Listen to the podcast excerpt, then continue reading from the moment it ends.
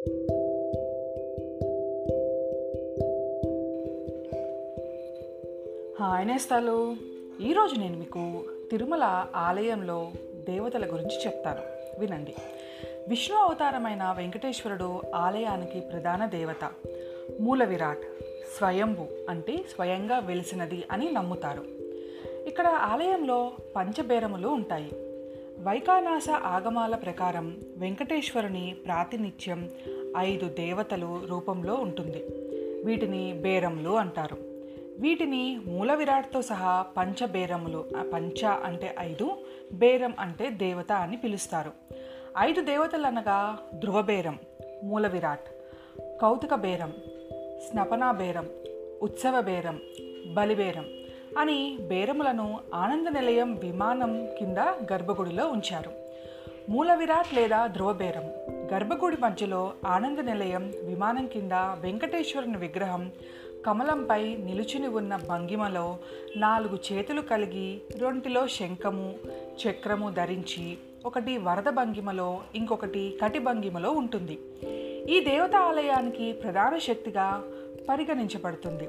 వజ్రకిరీటం మకర కుండలాలు నాగాభరణం మకరకాంతి సాలగ్రామం హారం లక్ష్మీహారం వంటి ఆభరణాలతో అలంకరించబడింది. వెంకటేశ్వరుని భార్య లక్ష్మి వ్యూహాలక్ష్మిగా మూల విరాట్ ఛాతిపై ఉంటుంది. రెండోది భోగ శ్రీనివాస లేదా కౌటుక బేరం. ఇది ఒక అడుగు సున్నా పాయింట్ మూడు మిల్లీమీటర్లు పరిమాణంలో గల వెండి దేవతా విగ్రహం. దీనిని క్రీస్తు శకం ఆరు వందల పద్నాలుగులో పల్లవ రాణి సమావై పండుగలు నిర్వహించడం కోసం ఆలయానికి ఇచ్చారు. భోగ శ్రీనివాస విగ్రహం ఎల్లప్పుడూ మూల విరాట్ ఎడమ పాదం దగ్గర ఉంచబడుతుంది. ఎల్లప్పుడూ పవిత్ర సంబంధ క్రూచా చేత ప్రధాన దేవతతో అనుసంధానించబడి ఉంటుంది. ఈ దేవత మూల విరాట్ తరపున అనేక రోజువారీ సేవలను అందుకుంటుంది. కనుక భోగ శ్రీనివాస్ అని పిలుస్తారు. ఈ దేవత ప్రతిరోజు ఏకాంత సేవను బుధవారం నాడు సహస్ర కళాభిషేకను అందుకుంటుంది.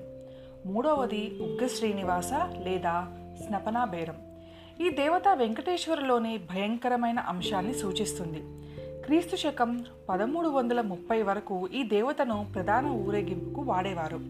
ఉగ్ర శ్రీనివాస గర్భగుడి లోపల ఉండి సంవత్సరంలో ఒక్కరోజు అనగా కైశికా ద్వాదశి నాడు సూర్యోదయానికి ముందు మాత్రమే ఊరేగింపుగా వస్తుంది. ఈ దేవత మూల విరాట్ తరపున రోజువారీ అభిషేకం అందుకుంటుంది. సంస్కృతంలో స్నపన అంటే ప్రక్షాళన లేక అభిషేకం కావున స్నపనా బేరం అనే పేరు వచ్చింది. మలయప్ప స్వామి లేదా ఉత్సవ బేరం. మలయప్ప ఆలయం ఊరేగింపు దేవత ఉత్సవ బేరం. అతని భార్యలైన శ్రీదేవి భూదేవి దేవతలచే ఎల్లప్పుడూ చుట్టుముట్టబడి ఉంటుంది. ఈ దేవత బ్రహ్మోత్సవాల కళ్యాణోత్సవం డోలోత్సవం వసంతోత్సవం సహస్ర దీపాలంకరణ సేవ పద్మావతి పరిణయోత్సవం పుష్పపల్లకి అనివర స్థానం ఉగాది ఆస్థానం వంటి అన్ని పండుగ రోజులలో పూజలు అందుకుంటుంది.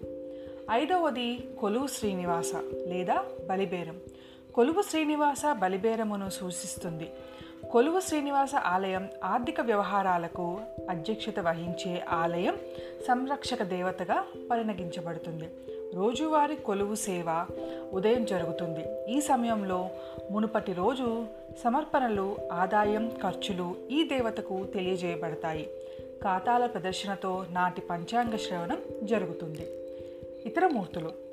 పంచబేరములతో పాటు గర్భగుడిలో సీత రామ లక్ష్మణ రుక్మిణి కృష్ణ సుదర్శన చక్రం పంచలోహ విగ్రహాలు ఉన్నాయి ఈ ఆలయ ప్రాంగణంలో గరుడ నరసింహ వరదరాజ కుబేర హనుమంతుని దేవతల గుడులు అనంత గరుడ విశ్వక్షేణ సుగ్రీవ దేవతల విగ్రహాలతో పాటు రామానుజుని విగ్రహం కూడా ఉన్నవి.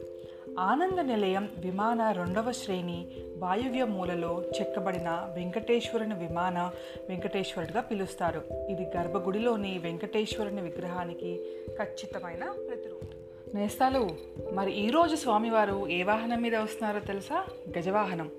ఆరో రోజు రాత్రివేళలో స్వామివారు గజవాహనం మీద తిరువీధులలో మెరిసి భక్తులను మురిపిస్తారు. పోతనామాచ్యుని విరచితమైన శ్రీమద్ భాగవతంలోని గజేంద్ర మోక్ష ఘట్టాన్ని తలపింపజేస్తూ సాగే ఊరేగింపు ఇది.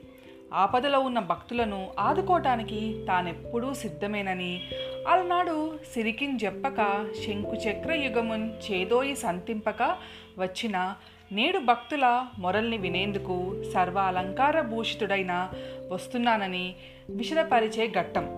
గజవాహన సేవ. మరి ఆ స్వామివారు గజవాహనంలో వచ్చి మీ ఆపదలన్నీ తొలగించాలని కోరుకుంటూ మళ్ళీ రేపు కలుసుకుందాం. మీ జాబిల్లి.